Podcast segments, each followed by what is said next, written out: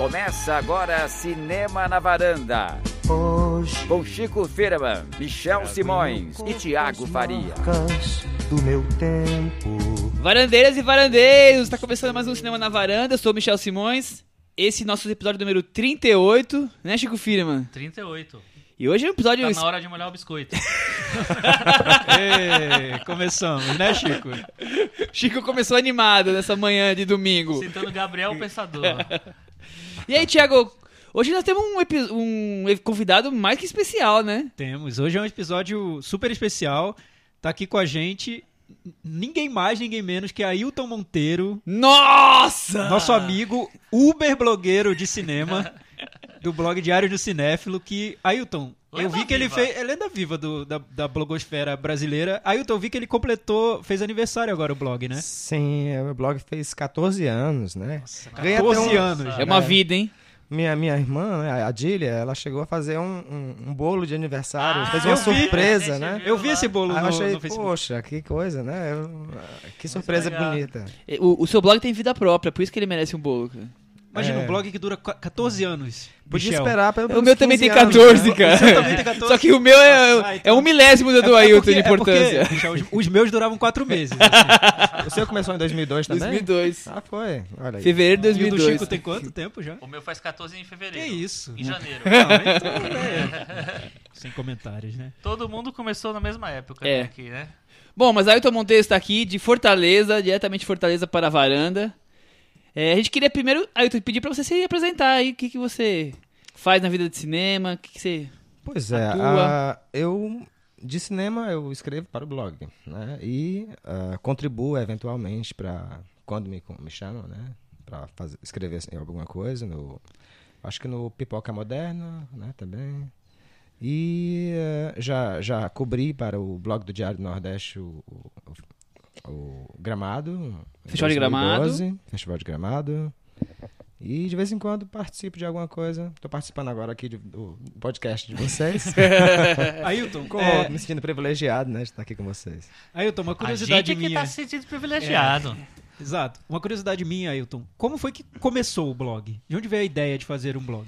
É, na época em que os blogs né, estavam virando moda, eu achei que escrever um blog ia me deixar. ah, eu ia ficar sem tempo para fazer alguma coisa. Eu não ia conseguir ad- administrar um blog. Então, eu estava resistente a escrever blog.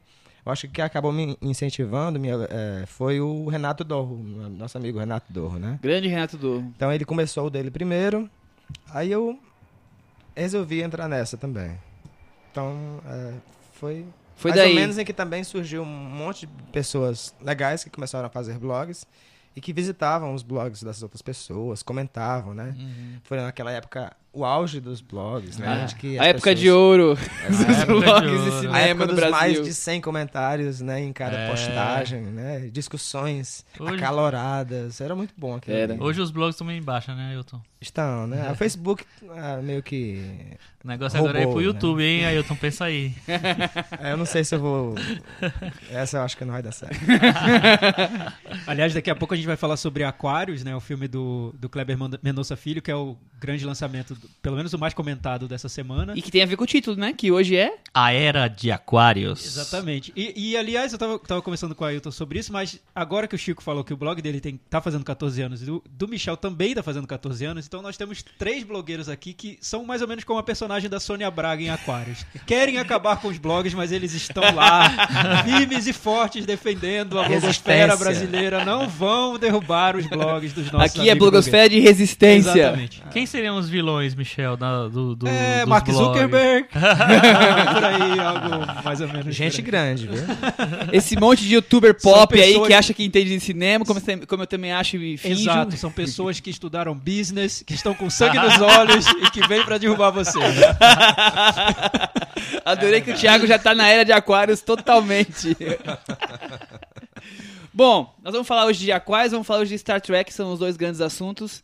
Mas antes, como o Ayrton né, já tá mais que enturmado aqui na mesa, Qual o momento mais esperado do Thiago na semana inteira, Chico Filho? Agora é a hora do cantinho do ouvinte. Legal que o Chico cantou porque o Ailton tá aqui, né? Eu cantei semana Ah, passada semana também, que eu, eu me ouvi cantando, inclusive. Eu lembro, eu lembro. Então, é, cantinho do ouvinte, como participar? Só deixar comentários lá no nosso blog cinemanavaranda.com. Eu trago alguns deles aqui pra gente discutir. O primeiro sempre entra. Então, o primeiro dessa semana, Chico, foi É uma feito patada pela em mim. Paula. Viva Paula Ferraz! Não, não tem nada a ver com isso. Foi o primeiro, eu tenho que falar. O Chico, na semana passada, na nossa conversa sobre Woody Allen, ele conversou um pouco sobre é, cinéfilos que param no Woody Allen, começam no Woody Allen e param lá. Exato, é. É, Então a Paula fez a pergunta: Chico, meu diretor preferido é o Billy Wilder. Eu sou uma cinéfila acomodada? Adorei essa Aí eu, pergunta. eu respondi pra ela lá, né? Eu respondi, claro que não. O Billy Wilder, inclusive, é um dos meus diretores favoritos também. É, e eu acho que parar no Billy Wilder pode ser é melhor do que parar no Woody Allen, talvez. Não, é- é- é- não parou, ele foi longe, né? É, não, e a questão não é o eu adoro o Woody Allen também, assim, adoro não, mas gosto muito.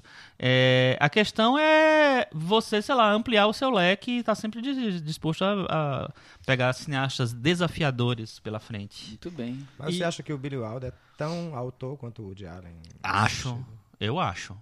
É, Eu, eu acho, inclusive, que o Billy Wilder era, conseguia ser autor numa época que o cinema era muito mais industrial, né? Então era muito mais difícil ser autor dentro do de Hollywood, assim. esquema, né? E eu acho que ele conseguia. Você não acha. Hilton, que ele era autor, o Billy Wilder? Bom, ele tem uma série de filmes tão diferentes que eu, eu não sei ainda, não consegui ainda Identificar, isso. identificar um denominador comum, né? Assim, mas tudo bem. Tudo bem. Depois, eu- depois de conversar sobre isso. Acho que tem algumas marcas que ficaram bem, bem claras na carreira do, do Billy Wilder, né? Principalmente o roteiro, enfim. Sempre É, roteiros bem eu entendo- eu entendo elaborados. que ele, ele transitou por vários gêneros, né? É. Então eu acho que fica difícil. É, mas tem uma tirar- coisa que eu acho que é a tirar- ironia do Billy Wilder está presente em é. todos os filmes dele. É, isso, isso nos é, é noirs, nos, nas comédias mais clássicas, Presença mais marcante, né? Eu gosto muito do, do cinema dele. É, falando em Woody Allen, a gente pediu na edição passada para que vocês deixassem listas de filmes preferidos do Woody Allen e a gente recebeu várias lá no blog. Legal, né? cinemanavaranda.com. Vamos ver se bate com o que a gente falou aqui. É, eu não, eu não vou falar todas, Todas. aqui, porque eu queria pegar um trechinho de, de cada comentário. Muita gente comentou.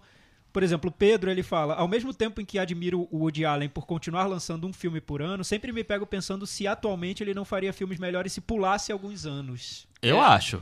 Minha teoria é que ele tinha que fazer a cada quatro anos, que ele ia depurar melhor Então as o Michel ideias. tá dizendo, Nossa. viu, Woody Allen, se vocês estiver ouvindo o podcast, filmes de 4 em 4 anos, tá? É o que o Pode Michel ser nos quer. anos da Copa do Mundo. Por mim, teriam dois filmes de Woody Ah. Allen por ano. Aí, Tom. Ailton já quer outra coisa. Muito bem, Bem. muito bem. É, o Guilherme ele disse que sentiu falta do Zelig no nosso debate. A gente acabou não falando. É, sobre escapou, Zelig. né? Ah, infelizmente, porque o Zelig é um filme bem legal, né? Mas acho que todo mundo aqui gosta de Zelig, né? Acho que sim, eu gosto bastante. Gosto, sim, também. É, o Rogério Montanari, ele falou que tava lá na sessão do Aquários que a gente viu, o Chico, que foi na segunda-feira Ah, eu passada. vi esse comentário. É, ele adorou a crítica do Chico lá que foi publicada no UOL. Aliás, um, um hit, né? Todo Um hit, adorou. um sucesso. Viralizou, viralizou. e ele até ficou com invejinha branca do, do texto do Chico. Ele falou, De um, tão dia, bom que um foi." dia eu chego lá. é isso aí. É, aguardo ansioso pelo próximo episódio, quando saberemos a opinião do demolidor de filmes, Michel Simões. Ah, esse. Eu adorei esse apelido do Michel. Eu acho que a gente podia adotar. Aquários, essa história de demolidor de filmes. Eu acho que a gente podia chamar ele de Demolidor. enfim. Demolidor de filmes. Sangue nos olhos. Eu vou até anotar aqui pra chamar várias vezes durante Eu esse já falei episódio. sempre pro Michel que ele é, pra mim ele é como um professor ranzinza, né? Ah, com certeza. Bem é, autoritários e exigentes. Né? Eu que lembro, Não dá, que não dá nota Não 10, dá, né? dá, nunca dá 8,5, Não. já tá muito bom. eu lembro do Ayrton falando. Eu vejo a estrelinha do Michel, eu já sei que pelo menos a minha vai ser uma a mais.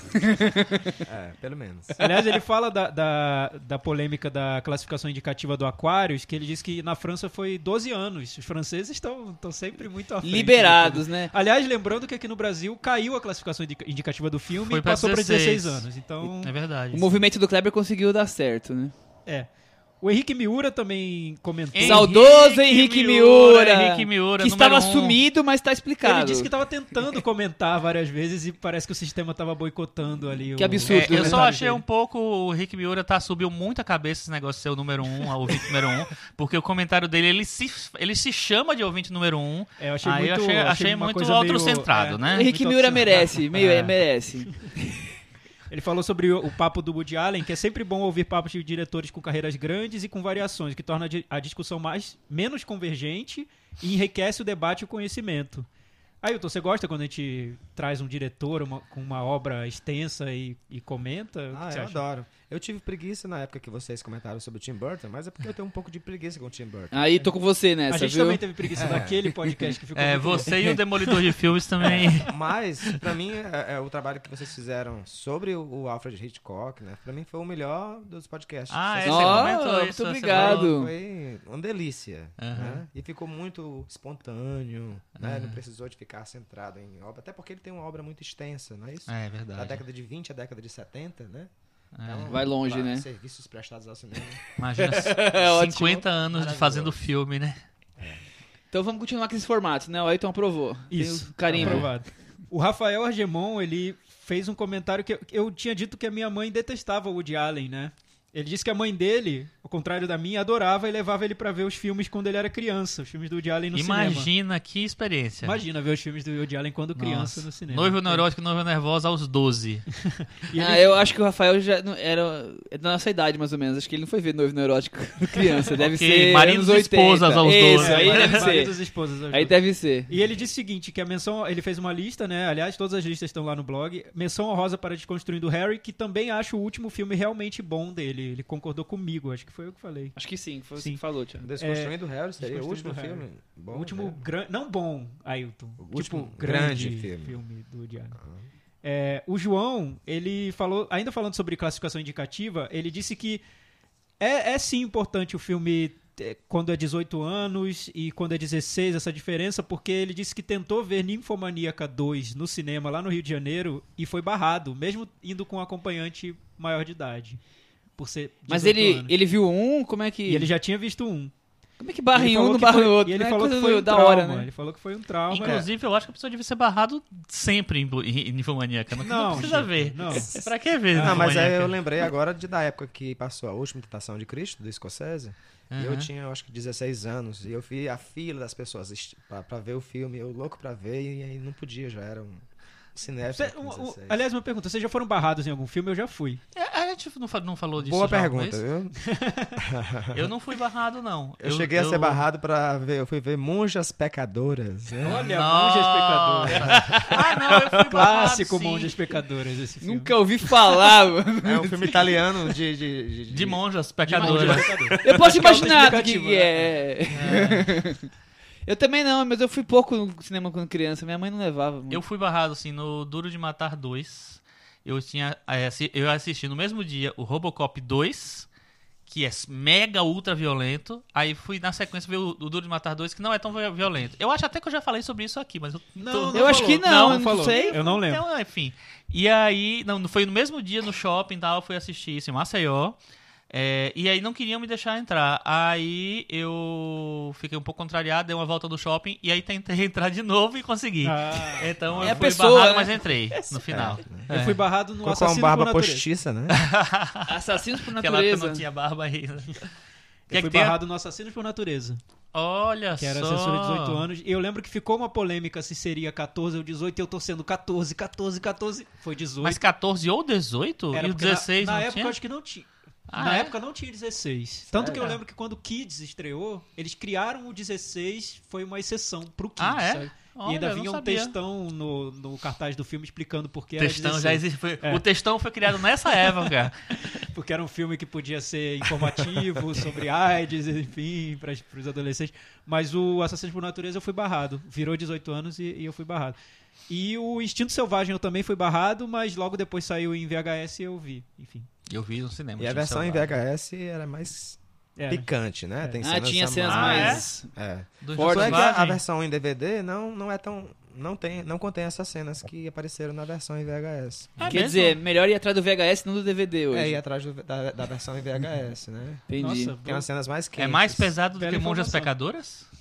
Até hoje eu não vi Monjas Pecadoras. Olha Ah! isso! Ficou um trauma de infância. Então, Vamos, quem vamos... souber da existência desse filme, quem tiver um link pra monjas pecadoras, pra assessorias de imprensa, Se tiver no. YouTube, sei lá, pro Ailton matar essa dívida com ele pecadoras. mesmo. Não, mas na verdade eu tive a oportunidade de vê-lo depois em VHS. E não quis ver E mais. não quis ver mais, engraçado isso, Ah. né? Eu, não, hoje Eu não. o É, negócio era ver no tava, cinema, tava né? assim, é, metido. Agora eu não quero mais saber Agora eu não também. quero mais. é Mas só pra, só pra fechar essa história de classificação indicativa, eu lembro que a sensação que eu tive quando eu fui barrado foi tão ruim, tão horrível. Foi realmente um trauma, assim, que hoje eu sou contra é, né, classificação indicativa. Eu acho que todo mundo pode ver o filme que quiser. Quiser. A gente conversou sobre Aquários na edição passada e a gente estava colocando em pauta essa, essa discussão sobre se o filme tem ar- argu- é, existem argu- argumentos para a classificação ser 18 anos ou não. E eu acho que no caso do Aquários até tem, né?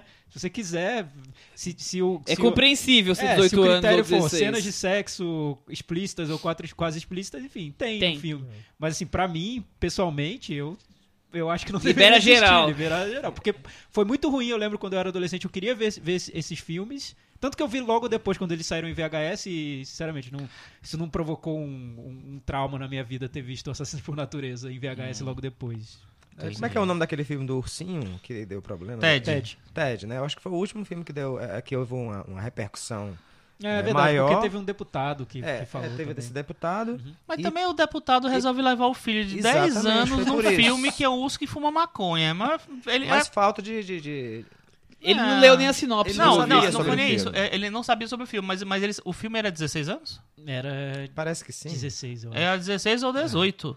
É, e aí ele vai e leva o filme menor de, o filho menor de idade pra ver o filme é, que a censura é mais alta. Então ele entende, ele assim, a, a informação na cabeça dele de que aquele filme teoricamente não seria apropriado pra criança, beleza. Ele levou, ele quis levar o- a, a criança. Depois vai reclamar da, É, da- porque, porque eu acho que a função da classificação indicativa é essa, né? Mostrar o que tem no filme. Ó, estamos apontando, tem isso, isso e aquilo. Se você quiser levar seu filho, tudo bem. Sim.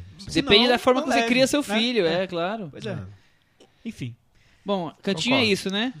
acabou, né? Eu só queria dizer que tem muita gente que tá perguntando a nossa opinião sobre a lista da BBC que saiu faz um- umas duas semanas. E nós vamos fazer um episódio especial sobre a lista da BBC, falando dos nossos filmes, a nossa resposta à lista da BBC. Então, Aguarde em breve. nas próximas semanas vocês vão ter isso, porque nós não vamos responder quem perguntou. Que já faz duas semanas que tem gente Ah, perguntando. Eu acho que é bom esclarecer, porque nós estamos.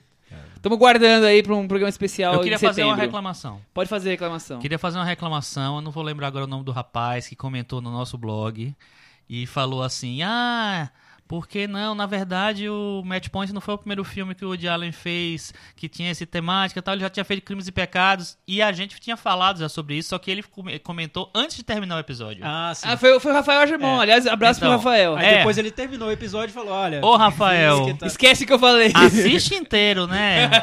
Assi, ouve inteiro e depois comenta. Não, mas eu, eu gostei de, de ver isso, que isso me Ah. dá a sensação, sabe do quê? As pessoas estão ouvindo e querem realmente entrar na nossa conversa, já vai ouvindo e vai mandando Eu- eu Sabe o que eu achei legal? Saber que as pessoas estão ouvindo. Então, isso é mais que tudo, né?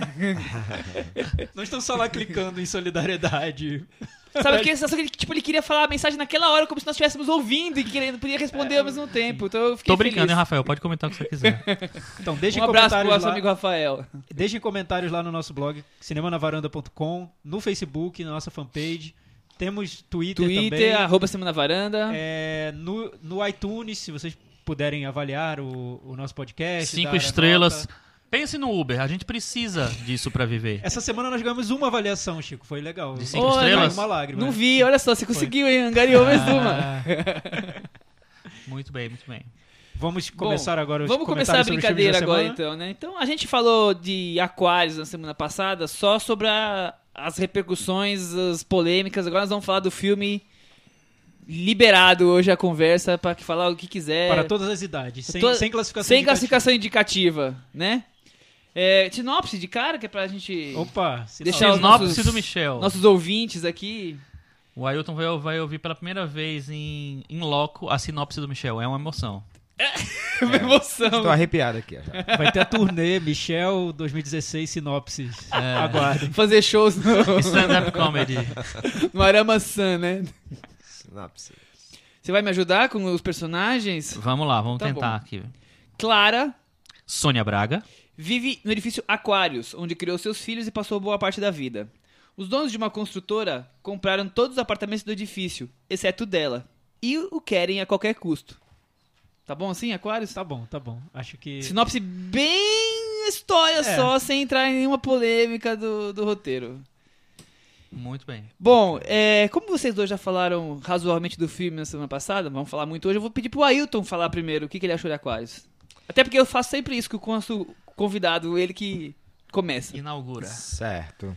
Bom, a, a impressão de Aquários, né, principalmente, a gente já percebeu que já em Sonho ao Redor, que o trabalho do Cléber Mendonça já era um, um trabalho muito esperado e tudo. Mas quem é Aquários, passa a impressão de que é um trabalho de um cineasta mais maduro, um trabalho de um cineasta, de como se tivesse 30 anos de carreira ou mais. Se bem que contando com os, com os, com os curtas-metragens, eu não sei se dá isso tudo. Não, de jeito nenhum, mas, é, mas é, já é Mas extensa os passa essa impressão, né, dessa segurança, né, da, na, na condução, na direção do, do, do- do- da linguagem, né, domínio da linguagem cinematográfica, né. E mais uma vez ele trabalha com os flertes com os filmes de terror, que também é muito interessante. Ah, o filme ele ele respira melhor do que o outro, né? Ele tem ele é tem uma, uma narrativa mais lenta.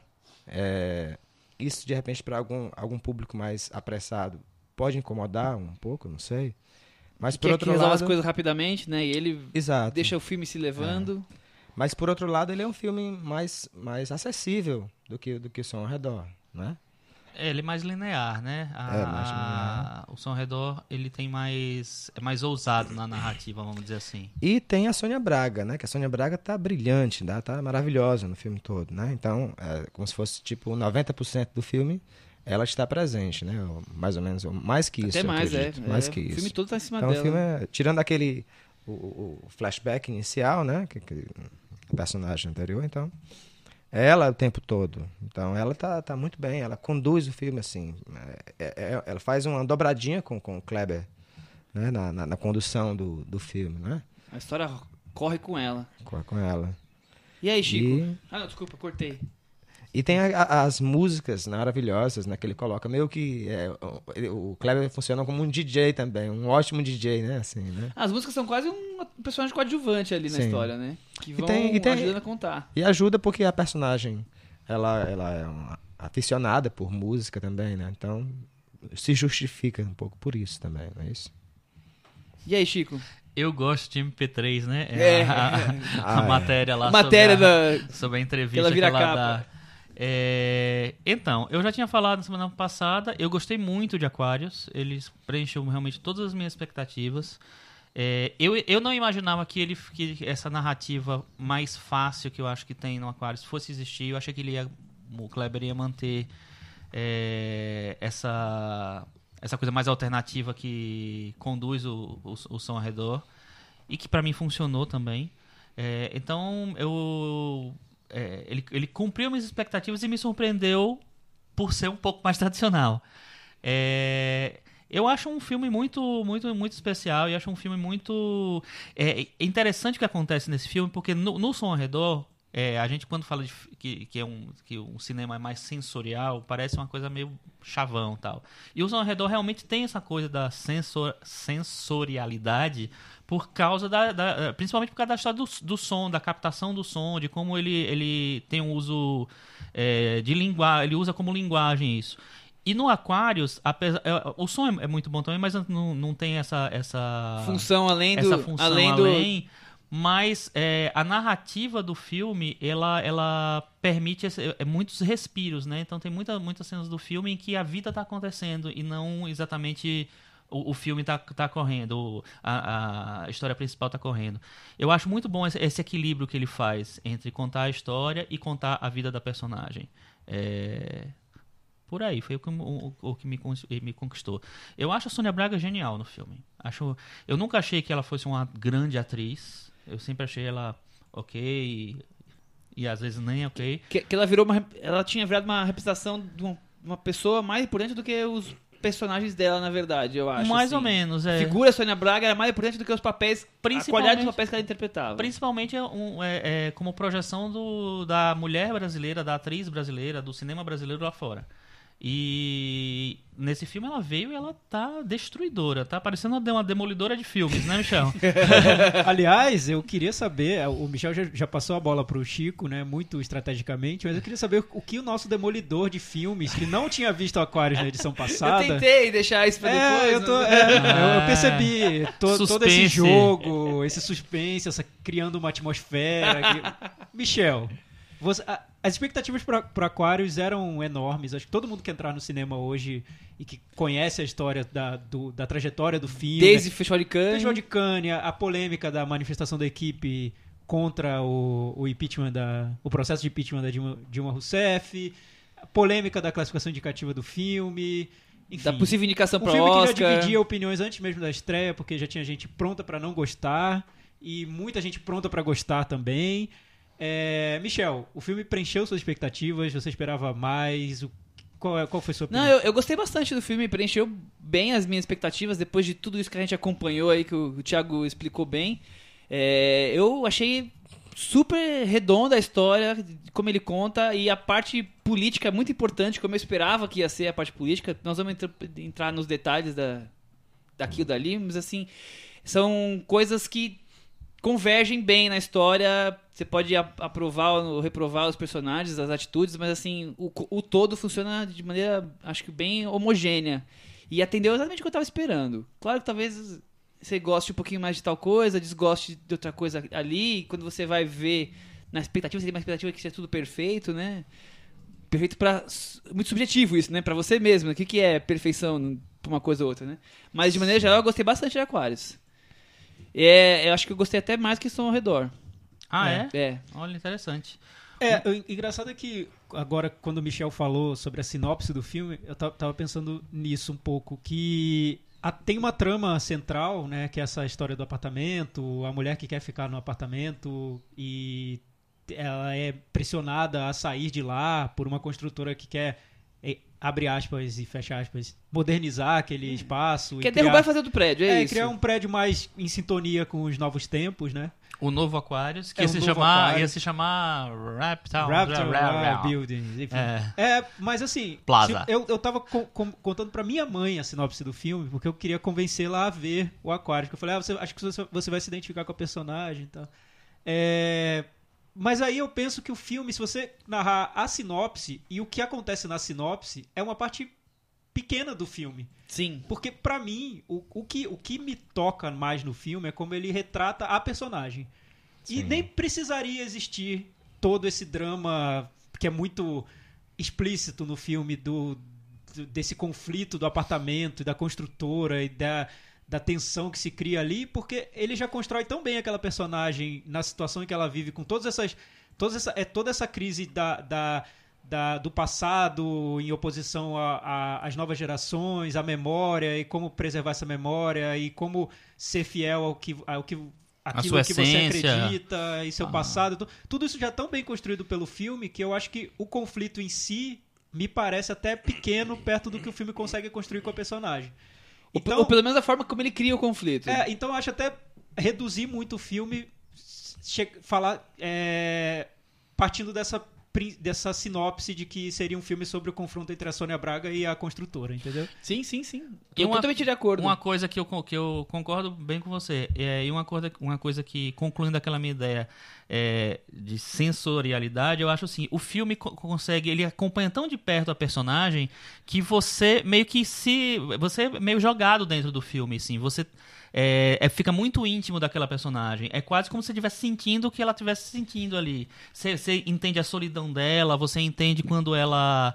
é, vai buscar um namorado, depois aí você vê o filme, aí você vai entender. Mas você entende, é, sabe, a, a ida dela à praia, o contato dela com as pessoas, sabe? E eu, é, é muito a vida real acontecendo no. Exatamente. coisa. Relação dela com a, com a empregada, a relação dela com o, o bombeiro, que é praticamente é é um bombeiro exclusivo dela, né? O bombeiro não, salva-vidas, Salva-vidas. né? Porque é só ela que toma banho ali, só ela que mora ali. É, isso eu acho sensacional. Não, é, eu. Eu acho que se o filme fosse só a história da personagem Clara, desde os anos 70, 80, quando começa que ela é mais jovem e passa pelo primeiro drama dela e depois com a Sônia Braga, aí o, o cotidiano dela, a vida dela, a relação dela com os filhos, com a música, é, a questão da doença que ela sofreu, se fosse só isso, seria um filme assim, tipo, maravilhoso, o melhor filme do ano, pela forma como o Kleber parece que. Ele me faz a sensação que eu tô sentado no sofá daquela, daquela sala, dividindo o momento com as pessoas que estão ali. É, tomando especialmente vinho. na cena, né, com os filhos dela, né? Aquela estão ali, cena, é. né? Que tem a, a parte boa, tem aquela briga. Aquela briga é tão natural, é tão. Eu já vi mil vezes aquelas brigas em família, daquele jeito como, ela colo- coloca, como ele coloca ali, que assim. Eu achei essa parte incrível, assim, super, como o Chico falou, vida real, mas vida real de maneira que te, que te envolve ali. É, mas e- aí ele tem a parte política que ele precisa Sim, colocar é, o Kleber. E, e eu acho que é, é curioso isso, porque o que eu acho que é mais difícil no filme, ele consegue muito bem. É, esse é o Porque, assim, ponto. é, pois é, o que seria mais fácil? Enfim, em, em tese, o mais fácil seria você cri- criar essa, essa situação do conflito que leva a um clímax e se resolve. É, é, o- é a narrativa convencional.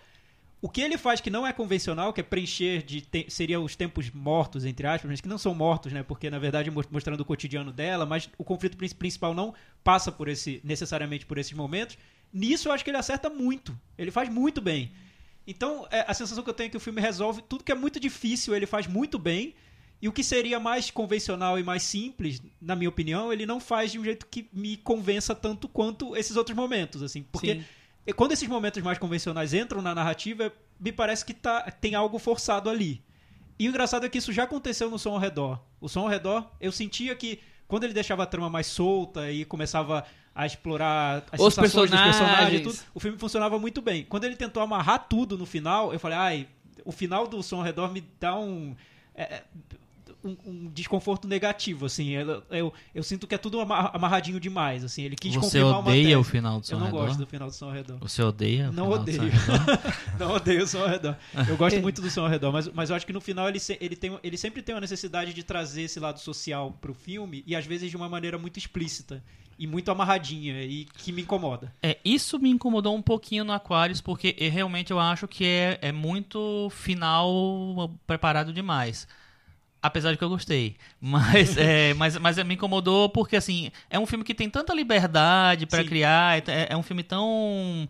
É, é- Ele- é tão arejado nessa, né, nessa, nessa coisa de poder fazer o que ele quiser e criar a narrativa dele sem preocupação e tal, que eu acho estranho um pouquinho ele querer uma conclusão muito conclusão. Ele, É, ele força a conversão, assim, né? Mas também não é uma coisa que me incomode tanto. Assim, é uma coisa que, que eu acho menos, sei lá, menos bem resolvida do que as outras coisas do filme. A, a cena que você falou lá, da, a, a discussões de família, eu acho, acho muito boa. E, e acho muito boa como ele, eh, ele joga as opiniões divergentes, assim, eh, no, no- na, na conversa como uma coisa válida, não como simplesmente uma opinião de um vilãozinho, sabe? O vilãozinho da família lá. Eu acho que a personagem da Maeve Jenkins, nessa coisa, eu acho que ela faz muito bem. Porque é um personagem muito real, é uma situação muito real ali. E não é que ela é a vilãzinha da, da, da família, sabe? É alguém que Eu tem acho que opinião tem- diferente, né? Que, e, e põe. E, Sim, e- sim. E, cinco minutos depois tá ali pedindo pra, pra mãe cuidar do filho. E é assim mesmo. E já família. tem, já um vilão, né? já a figura do vilão, né? Que tá Que é bem rapaz. caricata ali já, né? É, você Eu não achou? acho tão não acho caricato. caricato, não. Achei, Achei bastante Eu caricato. não acho caricato, Eu sinceramente. achei, Eu achei que muito ficou ok. caricato. É porque eu acho que Mas só tem aquela cena que você Mas fala- é uma cena muito importante pro, pra trama do central acho. do filme. E também pro discurso dela, né? O discurso Eu acho. humanista. É, um, é, um, é jogar a bola funciona. pra ela cortar. Enfim, é, é o que eu digo. Eu, é, pensando muito no filme, Você eu, acha que é eu um ainda vou levanta- rever. Que o personagem do Humberto Carrão é um levantador. Eu acho. horrível. tipo assim. É, eu também acho. um quase uma escada, né? Se É. fosse uma comédia, É. Eu acho que depois de Som ao Redor e, e Aquários, Kleber Mendonça Filho demonstra que, que sabe dirigir muito bem. Que é- os filmes deles, pelo menos pra mim, são extremamente promissores, mas que ele tem um problema sério de conseguir colocar os lados políticos que ele quer colocar nos filmes de maneira a se se entrar naturalmente nas histórias que ele tá contando. Ele, ele não tá conseguindo encaixar o lado político pra ele é importante eu, eu pensei, nas histórias. Eu tava pensando muito sobre isso, mas na verdade o que eu acho que isso me incomoda um pouco, mas nesse filme o que eu noto é um pouco um desequilíbrio na profundidade que ele dá aos personagens. A Sônia Braga ela tem uma profundidade tão grande assim. Eu disse isso na edição passada. É um perfil de, de personagem muito rico, como raramente a gente vê no cinema. Eu não sei se é por isso que ele colocou tantas vezes em, em cena o pôster do Barry Lyndon. Do Tá toda Stanley hora Kubrick, lá. Porque perfil de personagem, você vai analisar quem é aquela pessoa e cena a cena a gente vai vendo um detalhe a mais da- do que seria o temperamento dela, o passado, as memórias. Chega no fim que você acha que aquela pessoa existe mesmo, né? Só que ele faz o contrário com o personagem do, do antagonista. É muito superficial. Então, eu, eu não sei se eu queria um filme de três horas com um terceiro capítulo que seria o Mauricinho da Construtora. E, a- e aprofundar aquele personagem, porque não tem nada naquele personagem. É, um- é uma sombra que Mas- não existe. mas sabe e que eu, eu- sinto muita falta disso. Mas eu acho que isso ia desequilibrar o filme, porque um filme todo que era sentado na Clara, e de repente um terceiro, um terceiro capítulo, Não, que não ia sei, dar é- mais espaço. Ah, é só um É, exemplo, um- é só um é, mas- exemplo. O que eu digo é que, é que eu Não, sinto mas- falta de um- uma profundidade nesse personagem e talvez a profundidade humanizaria todo o conflito. Mas Tornaria o, eu, conflito muito o que mais eu humano. acho que o Ailton falou tem tudo a ver, porque, porque é a questão seguinte. O filme é sobre a, a personagem da Sônia Braga. Ele não quer em nenhum momento transformar aquele personagem num grande personagem. Aquele personagem do. Não, do, nenhum deles. do- Mas, da mas- construtora. mas aí é um outro ponto. Eu acho que ele não quer transformar porque ele quer deixar bem claro quem é o bem e quem é o mal na política Não na visão é dele. Esse é o ponto. Eu Ele quer fazer, eu vou fazer superficial Porque- a sabe- direita sabe porque a direita pra mim é o mal Sabe do por mundo. quê? Porque os outros é personagens, os é outros isso. personagens não são a Sônia Braga, obviamente, e ele consegue dar uma dimensão humana a todos, assim. Até a da, da- a personagem da filha, que seria a mais encrenqueira, você nota Aham. o porquê ela age daquele jeito. Por que, que ela tá sendo assim? é, a necessidade econômica dela, a vida, o passado, tudo tá lá. Mas o, o personagem da- do, do Mauricinho da construtora, é, É a gente sabe da razão também. Ele veio- estudou em Miami, Então. fez business. Não foi Miami, é. né? Foi em outro lugar, Não, né? foi- foi- acho que foi, foi nos Estados enfim. Unidos. Tanto faz, business tanto faz ele fez tal. business. Não sei se É, era uma Estados expectativa minha, sabendo que ele, ele consegue dar essa profundidade aos personagens e não deu pra esse, eu me questiono por quê? É, é só pra ser o quê? Uma ameaça? O que aquele personagem representa? Ah, não sei. Eu, eu- concordo que ele podia ser mais bem resolvido o personagem, mas eu não acho, pra mim, que ele é uma, era uma prioridade do coisa. Pra mim, o, o, o filme ele, ele é muito, cent- muito mais centrado, e a ideia é que seja centrado. Então, eu, eu acho que não é prioridade porque personagem. é, é- é, tipo planejado que não seja uma prioridade. É planejado que ele seja daquele jeito. É, eu também acho. Pode É pra ser caricato mesmo, pra pessoa ficar com raiva de alguém que tem uma posição Esse, diferente. esse- esse diálogo do eu estudei business, estou com sangue nos olhos, é muito o- juntando todos os clichês que a gente Tudo associa possível, à direita isso. brasileira, a- Joga tudo ao, ali. ao empresariado, O neoliberalismo. neoliberalismo, capitalismo, tá tudo, tá tudo resumido num diálogo. É, enfim, não sei. Não sei se todas as É. pessoas que são da- do lado político direita são desse jeito como ele É, tenta e não colocar sei, ali. E talvez num filme totalmente é, alegórico funcionasse, mas nesse filme que é um filme tão humanista e tão prof- que quer tão destrinchar uma personagem, você jogar um contraponto totalmente superficial. Você acha contraditório, então. É, exatamente. Eu acho bastante contraditório. Não contraditório, é. Não sei, é o olhar dele. Ele tá muito junto da personagem, né? Isso, isso eu concordo com, com você, Chico. O olhar do Kleber é, é a personagem. Ele defende. Ela, ele tá do lado da, da Sônia Braga no filme. Eu noto isso. Eu não noto que ele queira de se distanciar daquela situação toda e mostrar o, co- um ponto de vista complexo sobre aquela personagem. Não, ele tá do lado dela. Ele quer mostrar quem ela é. E acho que isso ele consegue no filme. Mas ó, agora vamos. Estou fazendo o advogado do Kleber agora, vamos dizer assim. É, num filme, você não acha que o cineasta tem que tomar um lado? Tem. Ele tem todo o direito. Todo direito. Todo e, direito. e quanto mais e, melhor. e nós de achar que, acho, que não ficou bom. eu acho que eu acho que o olhar do cineasta é, é essencial, assim. Eu adoro filmes que, eu- que eu noto que o cineasta tá ali, tem o ponto de vista dele muito claro. É, enfim, eu acho que também vale a gente, isso, isso que o Michel falou, eu concordo também. Também vale a gente questionar isso. Falar, ah, que, é, tudo bem, tomou um ponto de vista, maravilha, parabéns, mas sério, por que Mas você não, não fez o- isso? Mas o que eu acho é que ele podia ser mais metáfora e menos didatismo nesse, nesse quesito do filme. É, um problema que talvez é, é, ocorra seja o fato de a personagem Clara não ser apresentada é, em seus aspectos negativos, né? Sempre ela é vista como uma pessoa quase que perfeita, não sei, Sim. quase assim. Mas né? aí eu acho que é ele tomando um pouco o, o olhar da. Jun- fazer o filme junto com ela, como se fosse a partir do olhar dela. Ele tá muito junto Não é a ali. primeira pessoa, mas é ter um quezinho de, de É, ser a, a primeira cena pessoa. final eu acho que é, é isso, assim. Você nota que é como se ele é, aplaudisse, levantasse e aplaudisse a personagem da Sônia Mas Braga. você sabe que eu acho que isso. é- é- na verdade, eu acho assim. Tipo assim. é, teoricamente, a Clara tá lá, tranquila, já tá meio aposentada, Sim, já tá sim. na vida dela, apartamento incrível que ela tem. Vai tomar seu banho de Praia praia, de boa viagem. perguntar pra, pra, pra moça que trabalha na casa dela o que é que vai ter pro almoço e tal. Estabilizada, os filhos estão todos criados, tal, não sei o que. lá. Ela tá na dela, tá tranquila. Então, ela, na verdade, assim, é, o, talvez, assim, o, o, o lado político, o lado, é, sei lá, psicológico mais profundo dela é despertado a partir do momento em que ela tem que se confrontar com alguma coisa.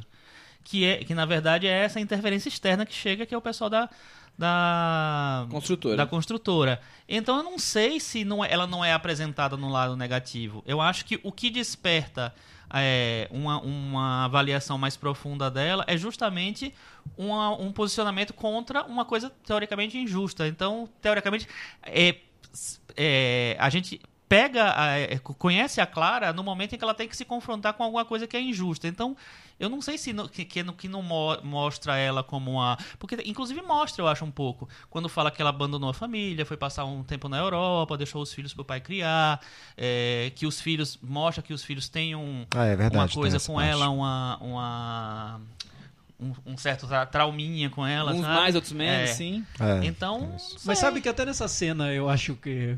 Engraçado, eu, eu acho que até nessa cena, quando ele joga algo negativo sobre ela, quando volta pra personagem da Sônia Braga, eu tô relembrando a cena agora. Quando volta, me dá a sensação de que ela no final tem a razão. Ela, ela transforma É, a razão. Ela mostra é. e fala, gente, vocês, como se falar, vocês não estão entendendo nada. Eu sou quem eu sou. E, a minha, e eu acho que o filme tá. Eu, eu não consigo ver o filme tentando relativizar a personagem da Sônia Braga. Eu vejo muito filme junto com ela, assim. Não, Sim. sei. Sempre acho que a última palavra tá com ela. O tipo, último momento tipo tá meio nela. biografia É. chapa branca, assim. Não, chapa branca. Não, é. é- enfim, é- aí acho que tá o olhar do filme. Eu, eu noto que talvez o olhar do Kleber esteja muito afinado ao olhar da personagem da Sônia Braga. É, talvez seja. É. Ou simplesmente ele tenha tomado a decisão de e fazer um perfil totalmente do, do, do ponto de vista dela. Parcial, mas com, com, com uma justificativa, né? Bom, mas e vocês acham que o Aquário se encaixa bem na, na, na filmografia do Kleber?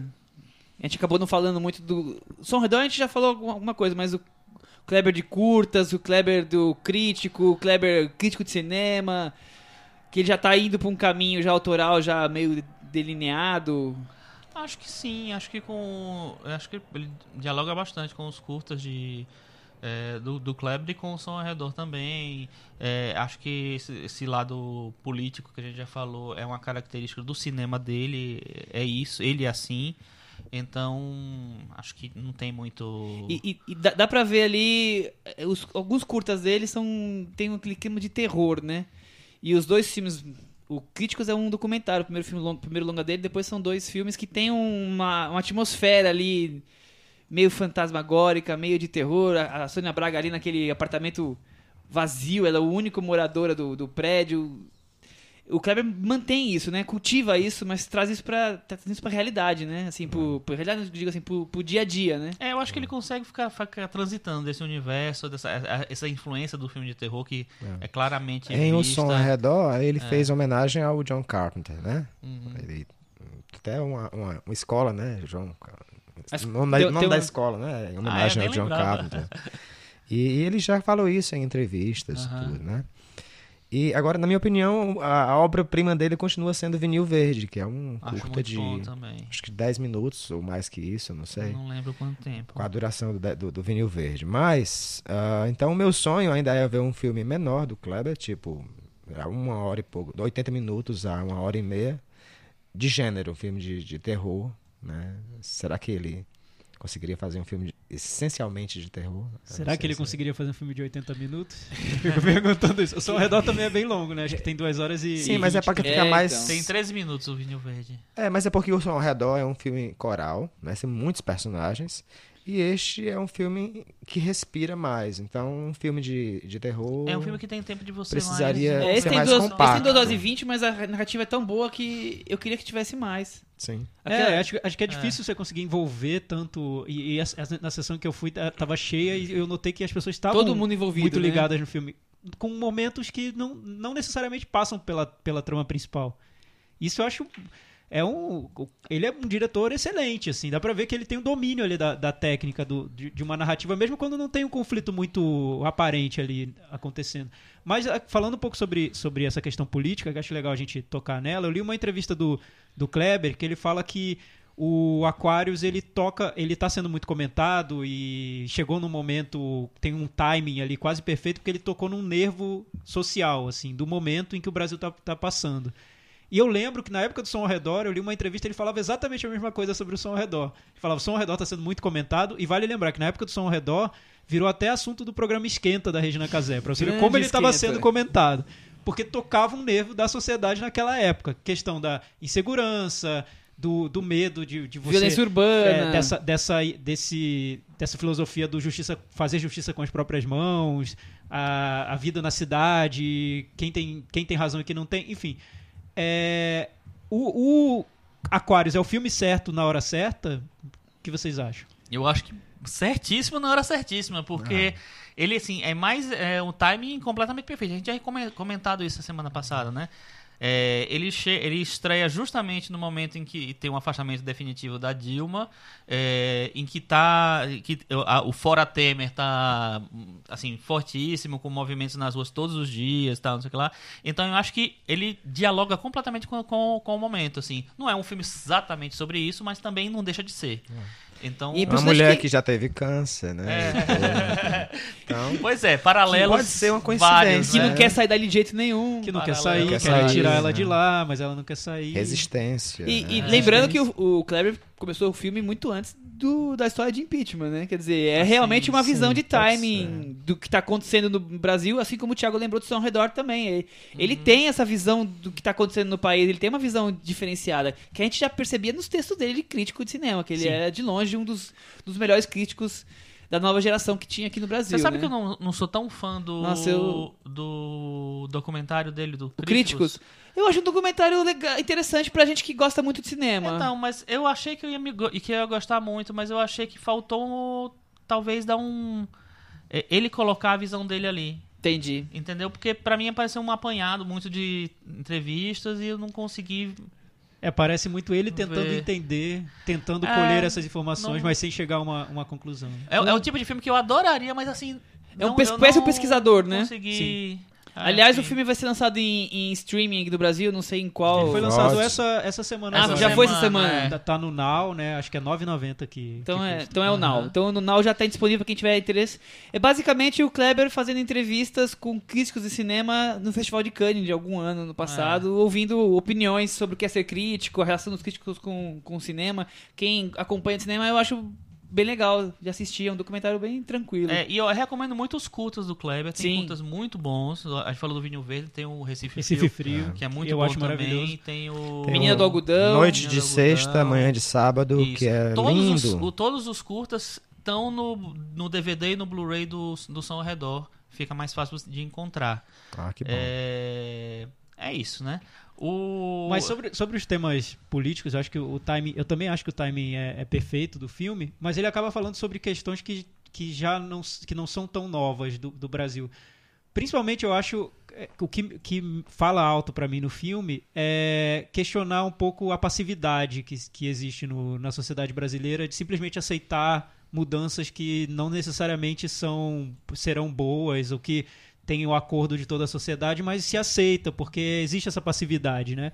A personagem da Sônia Braga é, é o oposto disso, né? Ela resiste muito. É, é o exemplo do Mesmo- que a gente mesmo- acharia ideal. Mesmo né? quando todo o filme tá contra ela, parece. Todo o filme, o filme inteiro, todos os personagens em algum momento não sei se todos, talvez não o sobrinho dela, enfim, mas quase todos chegam pra ela e falam: "Você acha, você não acha que tá indo longe demais? Não tem Tá na hora de não vender tá esse na hora de apartamento." resolver e, e tomar uma, uma, uma situação pacificadora?" E ela não, porque eu não acho que isso é certo, mas eu acho que o, o, o que o filme é, identifica no Brasil, que, que eu acho muito interessante, é como a- existe essa passividade, né? De aceitar mu- mudanças que talvez não levem para lugar nenhum, mas a gente aceita, simplesmente. Ah, vem um, é um prédio maior que vai ser construído. Ah, por que esse prédio maior? Não é tão bonito quanto o meu, mas agora é a hora dos prédios maiores. Saia do seu apartamento e deixe a, A- deixe a modernidade passar. é. né? Enfim, isso, isso no filme eu acho que vale para vários. Mas é interessante meio porque é uma né? personagem que, por um lado, pode parecer teimosa, por outro lado, ela é apenas uma saudosista, né?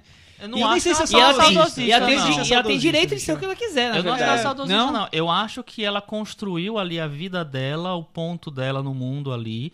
É, eu acho que o apartamento dela é muito mais do que só o lugar onde ela morou, onde ela mora tal.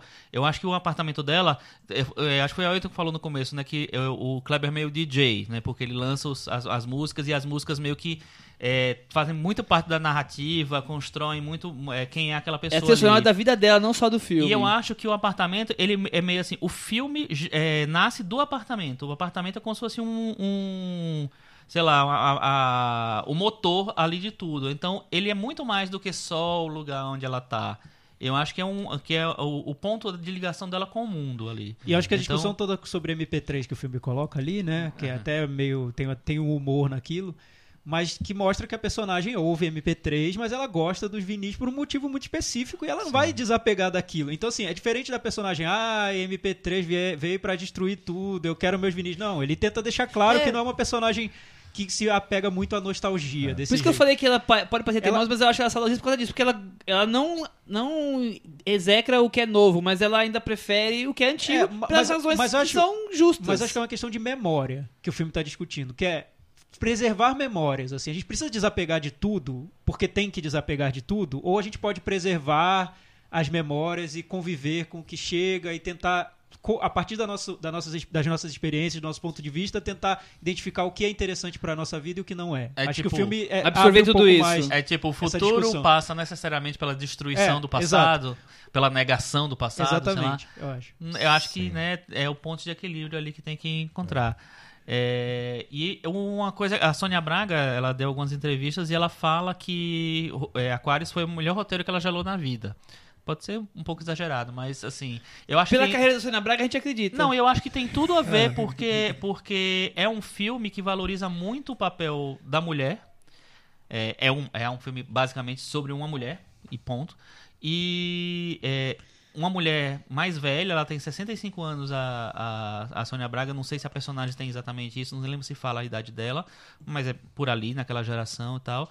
É, e que filme que você vê hoje sobre uma mulher de mais de 60 anos? Não, a É, Fernanda Montenegro reclama disso. não existe. Não, e não só um filme sobre uma É. mulher de mais de 65 anos, que trate desse jeito. Por exemplo, tratar a vida sexual de uma mulher de 65 anos. Exato, Assim, exatamente. é, co- é um filme É. muito atípico. É. Como uma mulher de 20. É, e tratando de um jeito franco, né? Assim, vai, pra, totalmente vai franco. pra noite, tem a vida É. sexual, quer dizer, Uhum. vida normal, Desejo, sem né? O preconceitos. desejo é. Aquela, aquela cena dela com as amigas no baile, É cara, é, uma muito delícia, boa aquelas cenas, aquela cena. conversas, cena é troca de olhares, é, delícia. E a cena Ah. dela transando com o cara que ela chama só pra transar também, eu acho.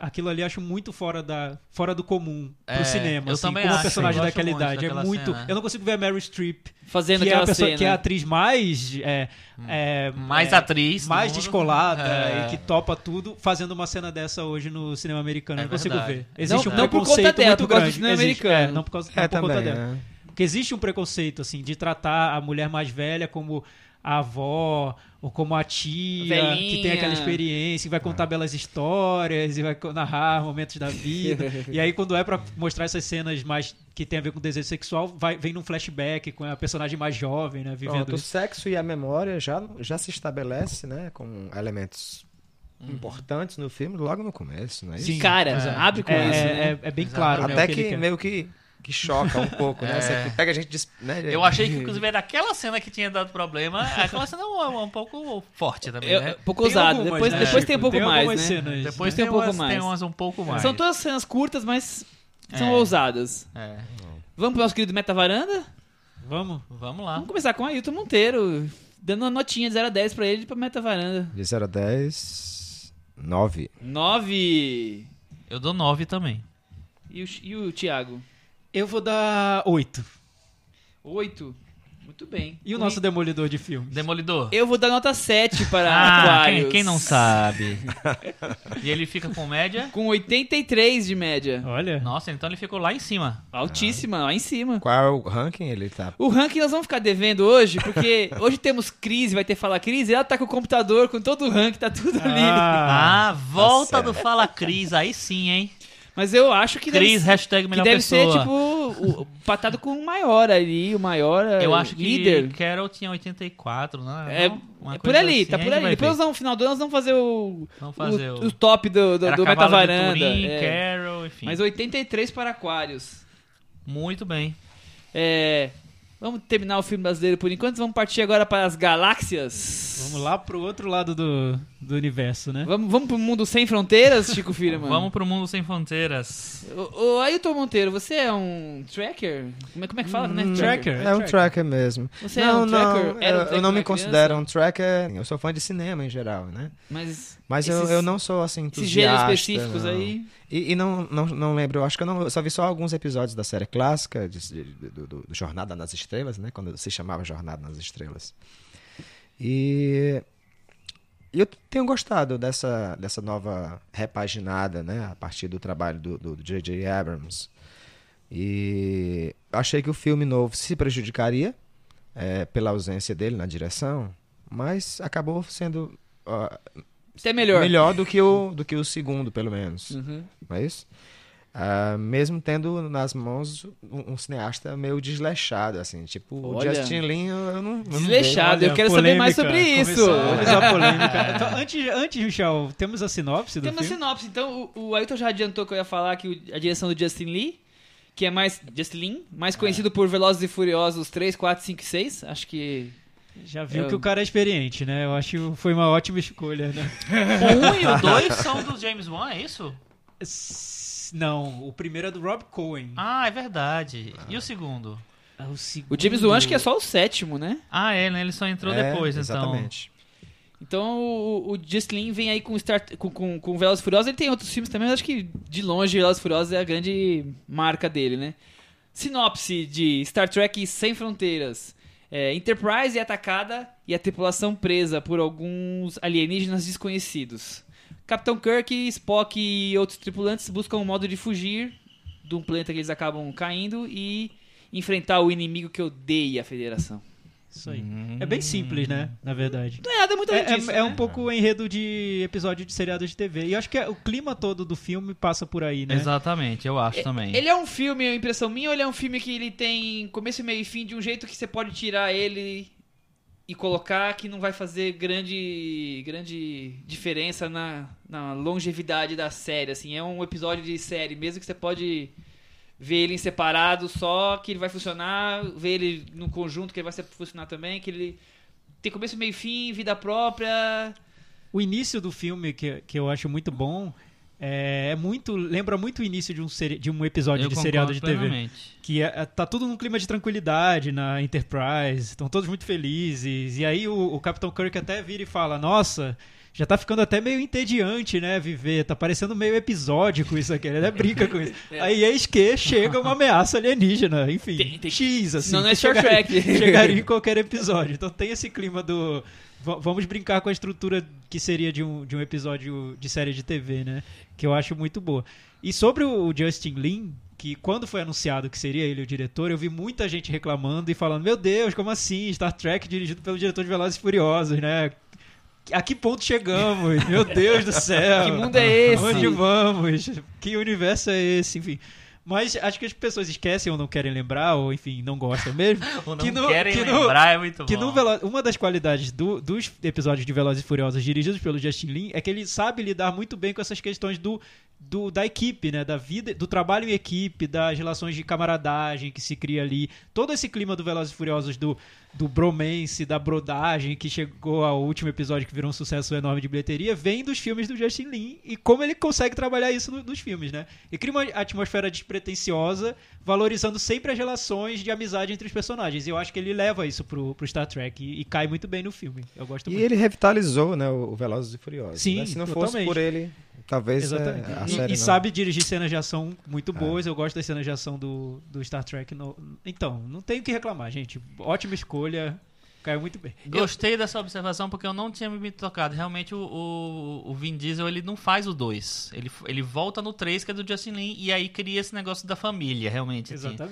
E pra mim, o melhor episódio do Velozes e Furiosos de todos os tempos é o 5, que é a Operação Rio, que eu acho incrível, Sim, é o melhor, é delicioso que é o o filme. Justin, Justin Lin dirigindo. É, o Justin Sim. Lin dirigindo. É, no Star Trek, eu concordo totalmente com você. Eu acho que ele parece, começa muito parecido com um, com um episódio de série de TV. Eu achei que a princípio isso seria uma coisa ruim por- pra um filme, mas eu acho que funciona muito bem pra pra esse filme. É, o problema é que depois ele perde um pouco isso, assim. Eu acho que a. a- é, tem a, a primeira, o primeiro ato, o segundo ato, que é o, ato no planeta, e o, e o terceiro ato, que depois a gente fala. É, eu acho que esses dois primeiros atos, que parecem mais episódio de TV, funcionam muito melhor do que o terceiro.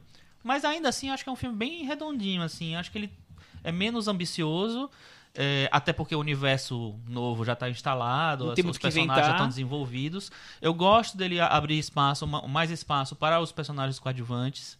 Então tem mais cenas com, com, com todos eles, na verdade, né, do que os outros É, filmes. isso foi muito positivo, né? Isso É. de mostrar mais, apresentar mais É. os personagens, né? Através Aham. daquelas sequências em que eles estão separados, né? Para lidar com diferentes ameaças. Exatamente. Eu, é, eu, como acho que já falei aqui, mas eu desgosto completamente do primeiro filme do Star Trek, porque eu mim. adoro. Eu sei que você adora. pra mim foi uma, uma decepcionante surpresa a forma como o J.J. Abrams revitalizou a série. Completamente distante do que eu lembro de criança. E eu acho que o Justin Lin, ele consegue dar uns passinhos pra trás, se aproximar um pouco mais do que era. Claro que não dá pra, pra voltar como era, até porque não precisava voltar como era. Mas ele consegue dar uns passos pra trás e, e se aproximar um pouco mais. Pela questão, tanto que o Chico falou agora de ter mais espaço para todos os, os coadjuvantes, como é, a questão de não é um, um filme de ação, como é o primeiro filme. O primeiro filme é um filme de ação. Podia ser o Schwarzenegger, o Stallone nos anos 80 fazendo aquele filme. Carro, perseguição de carro. Esse filme tem as cenas de ação muito bem filmadas, mas são no espaço, de um jeito um pouco mais parecido com o que tinha antigamente. Então, de longe, esse é o Star Trek que mais me, me, me anima desses últimos três. E eu dou grandes votos pelo Justin Lin continue aí do que voltar o J.J. Abrams. O Demolidor continua É, lembrando que atacando, J.J. hein? Abrams, J.J. Abrams, ele, ele Está tá no Star Wars agora, Não, é. ele, ele É. produz Sim, tá também, produzindo, então é. ele tá ali de olho, né? Pra, não, É. pra que não desvirtuem tanto a- o que ele criou ali na, Exatamente. do, E no, um, rema- dos, no e um dos méritos do filme é a produção. A produção tá muito bem cuidada. É. né? Eu achei. Mas eu acho, eu acho muito mais honesto. Nesse filme, eles enfrentam os outros com tiros e tudo mais. No, no primeiro, é quase o Bruce Lee lutando o Capitão Kirk. Ah, Me irrita que profundamente exagero. aquele filme. Eu Ó. gosto, mas eu- nesse novo eu gosto das cenas de ação no espaço também, Michel. Eu, eu concordo. Tem uma ali que a câmera vira um 360. Exatamente. Que eu acho, eu- me impressionou aquela cena. Até co- porque, porque eu, eu, Qual eu que entendo. é a cena? É, é uma da, é um, não sei se chega a ser o clímax do filme ou é um pouco antes, mas que, Hum. enfim, chega no, no, pla- no planeta ou numa estação espacial em que as coisas se movem, é- ela é circular e se move em tá. 360. Sei, sei, sei, sei. E o filme vai perdendo essa, vai ficando de ponta em cabeça, parece que perde o eixo até a, a cena É, de então, ação. ele faz ação no Eu espaço e não boa. no- aqui no planeta Terra. É, eu acho que é o que bem é interessante. É. Que é diferente, porque imagina, é, do diretor de Velozes e Furiosos, poderia se esperar mais dessas cenas de ação no estilo do, do, do primeiro, né? Primeiro, Eu é. gostei muito da direção de arte, que eu acho que ele, ela faz uma. é, ao mesmo tempo que ela é- tem essa a, a coisa de trazer a tecnologia, de ter um, um visual muito bonito, tem muita referência a uma coisa tosca, digamos Tem, assim. tem. Por exemplo, a- o momento em que os invasores entram na, na Enterprise, o primeiro momento assim, eu disse, nossa, parece uns mutantes de, de, de seriado, exatamente, sabe? De filme É, B, né? De filme. B, total. E, a- é- e eu achei muito legal isso, porque tava, tava cabendo com- é, no, no contexto geral, assim. Pra mim funcionou muito bem aquilo ali. É, eu acho a personagem nova boa, muito boa, a, a Jayla. Jayla. É. Que depois eu vi. Eu já esqueci qual é o filme que ela fez, a, pessoa- a atriz. Mas ela fez um filme aí. É, E eu acho que ela é, deu uma renovada, né? E A- promete, né? Promete, né? Futuro. É, vamos ver o que, que vai acontecer. Não pode contar spoiler. Pode aí, ser, Elton. pode ser, pode não ser. Vamos aproveitar então o momento de falar dos personagens e trazer o nosso Chegou. famigerado, Famigerado? famoso, Ah. esquecido. Fala, Cris. Eu, eu queria hoje fazer um Fala Cris falando sobre um pouco dos personagens, desses atores, porque eu vendo, pelo menos, o, o desde o Star Trek 2 e pro 3, tive a sensação, assim, olhei e falei, gente, esses atores só fazem Star Trek. Tipo, o Zachary Quinto, pra mim, desde Heroes, ele só faz Star Trek. Tive essa impressão. Então eu fui pra esse Fala Cris tentar buscar, saber, quase que um... é, onde está, onde andará esses atores Milton do- Neves, versão cinema, exatamente. vai. Fala, Cris, é isso. Aí, vamos começar primeiro pela Jayla, que o Chico tava falando da Jayla, porque o roteirista desse filme é o Scott, né? O Simon Pegg, é um dos roteiristas. Então tem até uma pegada de humor em alguns momentos, principalmente no personagem dele mesmo. E ele conta que a personagem da Jayla é baseado na Jennifer Lawrence do Inverno na Alma. Olha isso. E ele, e ele, durante o roteiro, ele falava assim, aí a gente pega uma cena de ação, e aí nesse momento Jennifer Lawrence de Um Inverno na Alma entra e faz isso aqui. Aí começou a ficar muito grande, ficar falando, aí Jennifer Lawrence de Um Inverno na Alma entra. E aí ele apelidou ela de quê? J-Law, que é o nome da personagem, Jayla, que é o nome que ficou. Olha que legal. E aí ela é a Sofia Boutella, e o que eu achei muito curioso é que o próximo filme dela é um reboot de A Múmia. E eu nunca vi um reboot ser feito com um ator melhor do que o ator do, do filme original. É a primeira vez, um mega ator, que é o Tom Cruise.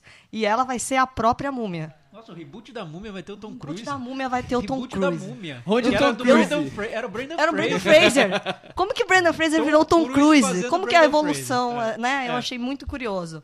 E aí, mas enfim, aí eu fui buscar um pouco para saber o- por onde estão os outros atores. O Kirk, eu até acho que esse Star Trek é muito mais do Kirk do que do Spock, né? Que os filmes anteriores eu tive a Totalmente, impressão que eram, eram filmes mais do Spock. O Kirk vai estar no Mulher Maravilha, o próximo. O Spock vai ser o o Zachary Quinto, no caso, né? Vai estar no Snowden e ele vai ser o Glenn Greenwald, que eu achei bem curioso, que é o jornalista, né? Que revela todo, todas as coisas do Snowden. O, o próximo Thor vai ter dois personagens do Star Trek. Vai ter o Carl Urban e o próprio é, o Idris Elba, que já, já era um personagem recorrente lá, que já estava no Thor. E o Simon Pegg, que virou, assim, super estrela, né? Porque ele vai estar no, no. Ele tá no, já tá no Star Wars, então ele tá no próximo, e ele é um dos protagonistas do próximo Spielberg, do Ready Player One, que é um filme sobre realidade virtual e tal. Ele é que é o criador da realidade virtual. É, a Uhura, a Zoe Saldanha tá nos próximos Avatar, né? Tem Avatar até o, o quarto. Até a gente morrer vai estar lançando Avatar ainda. Exatamente. E aí eu achei curioso, porque aí eu falei, nossa, tá vendo? As pessoas da internet têm razão. Alguma coisa elas têm razão. Porque no, no- nesse ano rolou uma história de. com essa história de Oscar So White. Também brincaram com Oscars, né? Oscars, cadê o- a, chance dos asiáticos? E fizeram uma brincadeira que era o, a hashtag que é Starring John Chu. Como seria se todos os filmes fossem estrelados pelo John Chu, que é o Sulo. E realmente, é, eles colocam ele na. é, Perdidos em Marte, no cartaz do Perdidos em Marte, no cartaz do Seu Era Antes Que Você. E cadê os atores asiáticos? Essa é a pergunta dessas pessoas que fizeram esse protesto. E realmente eu fui procurar, ele só tá fazendo filme pra TV, filmes pequenos, filmes menores, e de repente ele faz o, o Star Trek. E o mais engraçado, mas essa não foi a única polêmica dele esse ano, né? Com o Star Trek. Ele tem- entrou numa segunda polêmica, que foi que o personagem dele, no- nessa- nesse novo episódio, é, sai do armário, vamos dizer assim, é gay no filme, e isso seria uma homenagem ao ator da série original, que é o, o George Takei. E parece que o George não gostou, porque achou que isso estava corrompendo o, O personagem. o próprio personagem. Aí ficou essa Polêmica, polêmica no ar. Mas é, é tão sutil, né? Essa, Pois essa- é, eu achei esse- bonitinho, eu achei. É interessante. um armário quase imaginário, né? Ele tá saindo. Quase. Que eu não vi sair de armário nenhum. Eu nem percebi, na verdade. Saiu do armário sim, gente. Que que é isso? Chico ficou nervoso Que que agora. é isso? Saiu correndo pra Saiu pegar o do- microfone. E tá comprovado pelo olhar do Capitão Kirk. É, é tudo uma questão, uma troca de olhares, né? Que rola ali do. Mas eu do nem armário. reparei quando eu vi. Agora que vocês falaram que eu. É, foi que eu me uma dei saída do conta. armário dos anos 20, mais ou menos. Aquela coisa bem sutil. Não, e, e por fim, a última coisa que eu ia falar é do Chekhov, né? Que é o, o, o Anthony Yelchin, que é o menino russo do, do filme, que tá super bem, de novo, engraçado, aparecendo. Teve essa morte trágica esse ano e aí tem um- uma homenagem bem pequenininha ali, só depois dos créditos pra ele. É isso. Bom, tivemos Fala Cris depois de um longo e tenebroso inverno. É, Inverno da alma, né? Inverno da alma, como ela retomou aí o filme. Não, não podemos deixar, deixar isso acontecer de novo, hein? Agora, quanto à participação das personagens femininas, eu ainda acho que foi pouco, apesar de ter, ter trazido uma Você personagem achou? Tive forte. a Jayla, tem a... A Jayla é forte. É, então. tem a mas a mas eu queria, Sim. eu queria mais o Rura, eu queria mais a Azul Saldanha. É, as eu duas gosto Saldanha muito dela. Também. É, realmente foi pouco. E- e Vamos trazer parece Sônia Braga Mas, tem, mas at- até que tem bastante cenas dela, mas. Tem, é, mas ainda acho pouco, porque eu acho que não eu- é tão não importante. porque eu gosto muito é, da talvez, atriz. não sei. É. Mas é porque é difícil realmente administrar filme com muito personagem, né? Mas eu, eu, eu admiro essa, essa coisa, a tentativa dele de dar espaço pra todo mundo. Então tem uma cena do Sulo, tem do. do É, e ele faz até de um Chekhov. jeito nada sutil, né? Que é separando os personagens em pequenos É, grupos, né? também. É, isso funciona. foi positivo. É, Funciona, eu funciona. acho positivo também. Só que, enfim. Lembra Agora- um pouco série de TV também. Lembra né? totalmente. Porque quando você pega um episódio de série de TV com muitos personagens, geralmente são três ou quatro subtramas com grupos de personagens, né? Geralmente Até pra é assim preencher funciona. o, o, é, o pra tempo preencher do o episódio, inteiro. né? Então... Enfim. Agora, o que eu acho que vai ficar desse filme para o restante A da franquia? Não, para o restante da franquia, como, olhando como um todo, a historinha assim que que segue do começo, quando criou-se a nova equipe de Enterprise e tudo mais, é a, a questão do Kirk e do Spock, claro, como sempre, mas a questão deles individuais e a que abre no começo do filme a dúvida deles de continuar a Enterprise ou não, né? Sim. Que é o, o Kirk tá ali querendo sair, o Spock também, depois isso se desenrola até como, como termina, que eu não vou entrar nos spoilers, claro, Ah, bom, né? de jeito nenhum. Estão, tentando, estão tentando derrubar a Enterprise, mas eles não querem sair Não de lá. querem sair. É, Tem resistência. resistência. Mas Resistência é, a palavra. Mas é a grande, é a grande história fora do, da parte de ação, né? É a, a relação deles de estou dentro, cheguei numa situação X, qual é o próximo passo? Eu vou ficar aqui no, numa zona de conforto, isso, isso já tem desafios o bastante pra mim, eu vou buscar outras coisas, eu cansei, eu quero uma vida um pouco mais tranquila, acho que isso o filme traz aí com os dois personagens. E, e a questão da amizade acaba pesando mais, né? A amizade do Kirk com o Spock. E também ele trabalha também bastante a amizade do Kirk com o Magro, né? É, que até então não Tem- tinha esse, esse destaque todo, né? É, eu achei muito bonita a cena dos dois tomando uns, uns drinks. Uns goró. Goró. Muito legal. Mas eu acho que passa mais por resolver os, os problemas deles internamente do que necessariamente do da relação. Acho que é o que o grupo conta também, mas tem os que as questões deles Individuais, né? E tem uma belíssima homenagem ao Leonard Nimoy, que também morreu esse ano morreu, né? Ou foi o ano passado, o Leonard Nimoy, não lembro mais. Não lembro. Foi ano passado. É, tem uma belíssima homenagem no filme, quase explícita, inclusive homenagem que termina se estendendo para a- o Star Trek original, né? De uma maneira geral. Sim. Metavaranda? Metavaranda, Metavaranda. vamos lá. Como sempre, Ailton Monteiro começa. Nota 7. Sete. E aí, Thiago? Eu vou dar nota 7 também.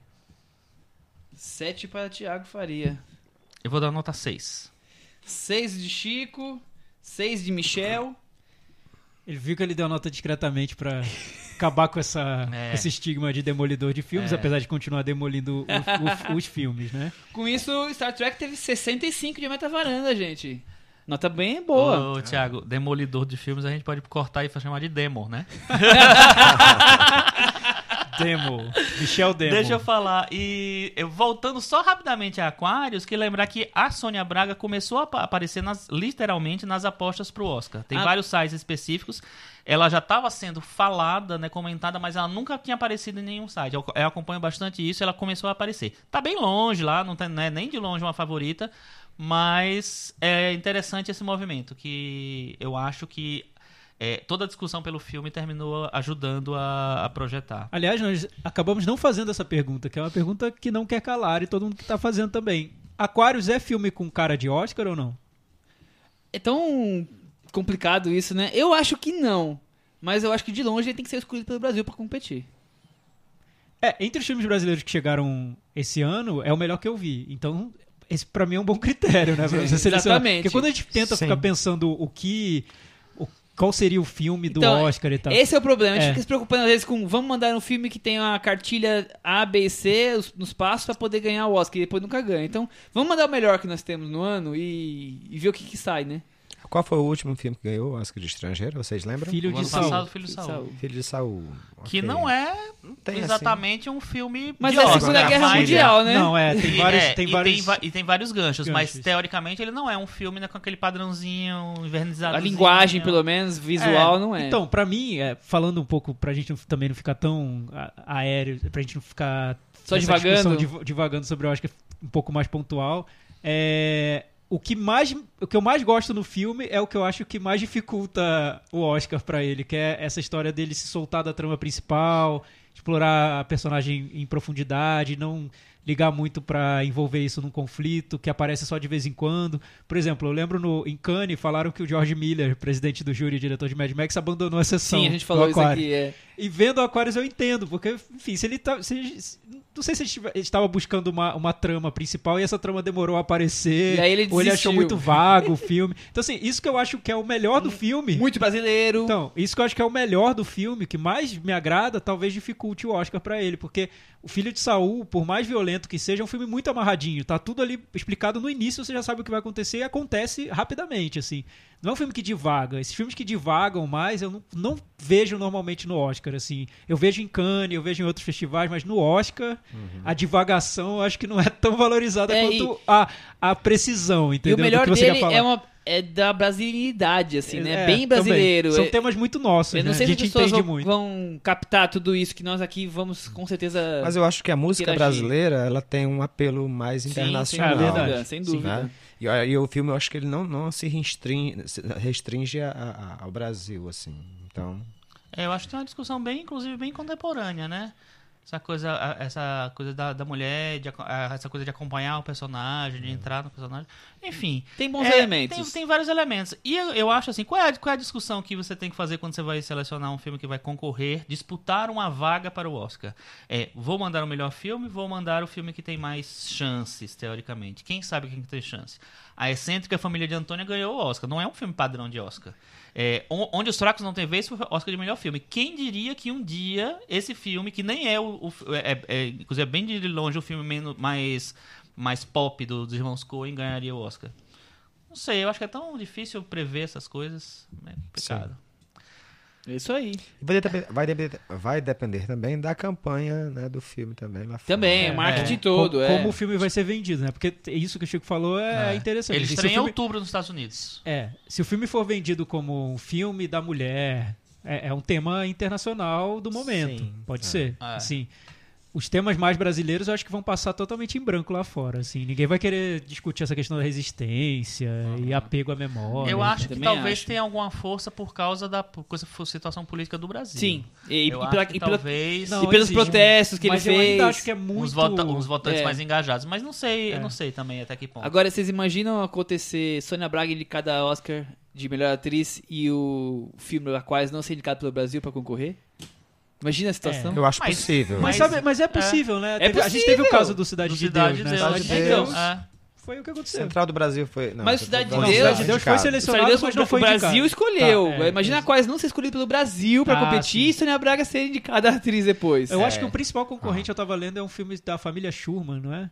Que seria o filme que as pessoas Não, tem um outro filme que também tá bem cotadi- cot- cotadinho, apesar de ninguém, ninguém viu, né? Porque ele não estreou ainda, chamado Pequeno Segredo, estrelado pela Julia Lemmertz, que falam que é um filme bem quadradinho, de, né? De quem é a direção, quem é? você sabe? Eu não lembro. Pequeno Segredo. Pequeno Segredo, é um filme É, pequeno. pode ser o nosso segredo. É, bem segredo. Bem Continua segredo. segredo pra gente. É. Bom, é isso aí. Queria agradecer a presença do Ailton Monteiro. Ah, eu que agradeço aqui, foi uma honra Deixa eu aqui. fazer uma recomendação. Por favor. Começa essa semana o Indie Festival. Lá em... semana, é, É. Essa, essa semana ou na próxima, Chico? Na- Acho que é na próxima. É na próxima, é dia 15. 15. né? 15 de, de setembro. É, então não É. começa, não tem nenhuma recomendação. Está acontecendo em, em Minas Gerais, em Belo Horizonte. É. E a partir do dia 15 aqui em São Paulo. Programem-se, né? É uma dica pra próxima semana. Bastante coisa Tem o interessante. filme novo do diretor de Estranho no Lago. Tem Alan, o filme da Mia Hansen Love. Kiyoshi Kurosawa, a re- retrospectiva do diretor Valerian Borovsk. Eu ouvi Boa. falar que todos esses filmes mais faladinhos foram comprados pela Zeta Filmes e vão ser lançados em circuito. Oh, É, a Zeta que Filmes ela sempre lança bastante filmes do indie, né? Parece que já, já adquiriu esses filmes que falamos agora. novo também. E aí, então, deixa o endereço do seu blog, por favor, pros ouvintes. Se é que tem um ou dois que não conhecem, né? Bom, é o cinediario.blogspot.com.br. Esse é o Diário de Cinéfilo. E pode ser encontrado, se, se você colocar no Google Cine Diário, você encontra. Se você colocar no Google Diário de um Cinéfilo, encontra. Ailton Monteiro. Ailton Monteiro Ailton, também encontra. Então. Cinema, tá tudo. Sempre vem primeiro o diário de cinema. Tenho certeza que quem não conhece o Ailton no- no- é, ao vivo hoje vai ficar feliz de ter ouvido a voz do Ailton em uma proximidade maior. Ailton, você continua Ainda que a voz esteja ainda me recuperando de uma gripe, então essa não é a minha voz natural. Ah, mas foi ótimo. Ailton, você continua postando. Qual é a regularidade? É diário mesmo? Quase Ou todo dia, né? tem post novo? A vontade é que fosse diário, né? Mas a, a, a média tem sido cinco postagens por semana. Caramba. Quase diário, então. É, só lembrando que assim, ontem eu coloquei uma foto, o Thiago não tava na hora, né? A gente tava no carro, o Michel tirou a foto. Estamos eu, a Cris, o Ailton e o, e o Michel. E aí o Marcos Aurélio Felipe Nosso amigo Marco Aurélio Felipe. É, Grande Marcos. comentou, perguntou assim: vai ter um podcast com o Ailton? a resposta é vai, é Tá esse. respondido, Marcos. Marcos também é conhecido como Fela da Gaita. Olha só, revelações. Então, obrigado, gente, por ter ouvido e até semana que vem. Tchau. Tchau.